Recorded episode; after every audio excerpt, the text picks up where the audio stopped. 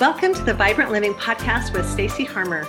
I'm so grateful you're here. I'm a certified holistic health and transformational life coach and passionate about creating a vibrant life.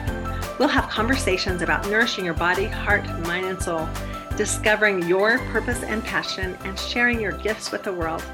Thanks for tuning in today. This is episode number 38 In Gratitude. Hello, my friends. How are you today? I hope you're doing well and had a wonderful Thanksgiving weekend. I couldn't let today pass without recording a podcast and just expressing gratitude. That's what I had to be today. So it's called In Gratitude. And first of all, I'm grateful for you. Thank you for listening, like carving out time. That I am so grateful that that you're here and part of this community. And I love hearing from you. I love connecting with you in any way possible. And I just express my gratitude to you. I wouldn't, I couldn't be doing this if you weren't on the other end. So thank you so, so much.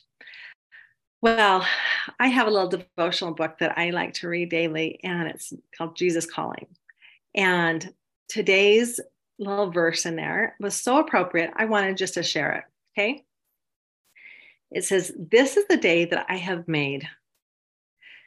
As you rejoice in this day of life, it will yield up to you precious gifts and beneficial training. Walk with me along the high road of thanksgiving, and you will find all the delights I have made ready for you. To protect your thankfulness, you must remember that you reside in a fallen world where blessings and sorrows intermingle freely. A constant focus on adversity defeats many Christians. They walk through a day that is brimming with beauty and brightness, seeing only the grayness of their thoughts.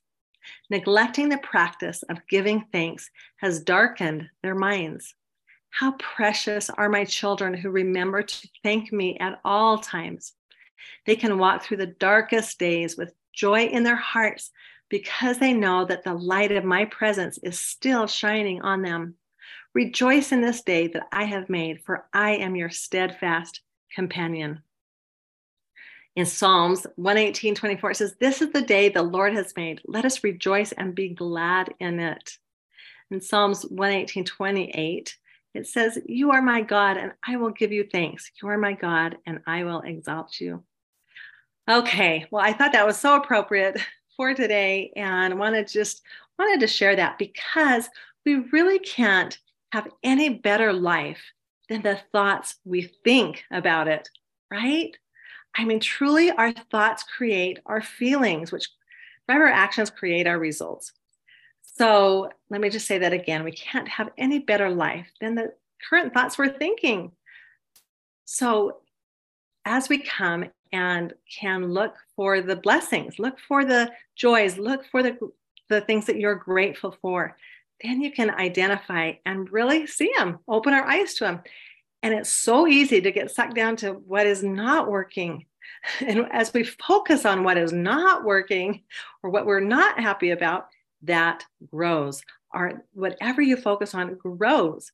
So just taking a step back and realizing that and putting more focus on, on and energy on gratitude. In fact, this morning I woke up and I just before I got out of bed, started going through my gratitude list. I try to do this before I get out of bed in the morning. I do a little meditation and then spend some time in gratitude. And it's not just listing everything I'm grateful for, but it's why.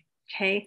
And it was super powerful this morning as I was doing that. And I started, I started out with my husband. So grateful for him. Okay.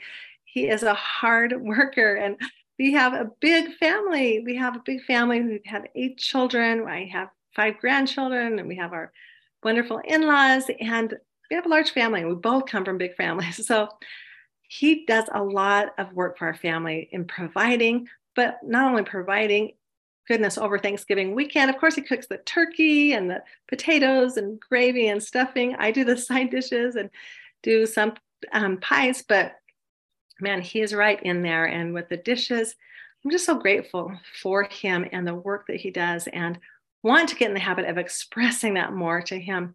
But that's when we put on those glasses of gratitude, that's what we see. If we put on the gra- um, glasses of um, criticism or whatever, that's what we're going to see. So, stepping into gratitude. And it's something I want to do more of, and I'm committed to do more of. And I, then I went down to through my children, and I started thinking of my daughters, my teen, two teenage daughters, Belle and Gabby, and um, how much help they are to me. We had our granddaughters over for spending the night last night. And it was so fun. We did little crafts. We sat in our hot tub this morning. I took him to the play Little Mermaid at the Hale Center Theater that is absolutely fantastic. If you live in Utah and could get to that, you will not be disappointed. It was so magical. But with all these little girls around, I couldn't do it without my daughters, my teenage daughters that are right there with me and right there in there doing the crafts and activities. They sleep on the bunk beds with them and they're they're a huge help to me as in my grandma role. And um, anyways, I was just going through each of my children and expressing gratitude. I my heart started swelling with just great gratitude and happiness and love. Of course, I'm grateful for my Savior Jesus Christ and the good friend he is to me. He's become very, very personal to me over the years. And in fact, in a way that I, I didn't even know was possible to experience on this earth. And I love him so much. And I'm so grateful for the relationship I have. But, but that he has always been there and he has rescued me. He's, he's given me the light and the hope that I have. He is just the shining star of my life. And but I spend time with him. I do spend time with him and I know what his voice sounds like. I I'm grateful for him. I'm grateful for my father, God, Father in heaven. And there's a time when that I struggled with him after the loss of my daughter for a while. I I did, but I've had to work through through that relationship and understanding that he is always good and he is always for us. And he sacrificed his son for us, for me. And I just feel gratitude for um, the relationship I've I've had with him throughout my life, um, even though there were some bumps in the road, and I had to come to an understanding and some healing through that painful process. But you know, when we're in a state of gratitude, we don't have time to feel disappointed or frustrated. And it's so easy to go there. but when we're in gratitude, then that's where our focus on and once again wherever we whatever we focus on it grows so you know our future self is made by the thoughts we're having today so if we want a brighter future take control of the thoughts that you have today and your future self tomorrow and the weeks down the road will thank you for it how you're feeling today is because of the thoughts that you have had in the past. In the past several months, what's been going on? You know where your life is. You know the thoughts you've been thinking because of where your life is now. So, this is a daily work, a daily practice to be mindful of our thoughts, to write them down, to take a look at them. There's a whole process to do that that's super powerful that I teach in my coaching. But we go through our thoughts, but also just taking the time just each morning to live in gratitude and and list those things. Not just make the list of things you're grateful for, but but why? Specifically why? And then we start opening our mind to like, oh my gosh, they do do a lot, and um, we can get out of that maybe negative loophole that that sometimes we slide down into. So, when we are in a state of gratitude, like I said, we can't feel the fear and the disappointment and all the negative emotions.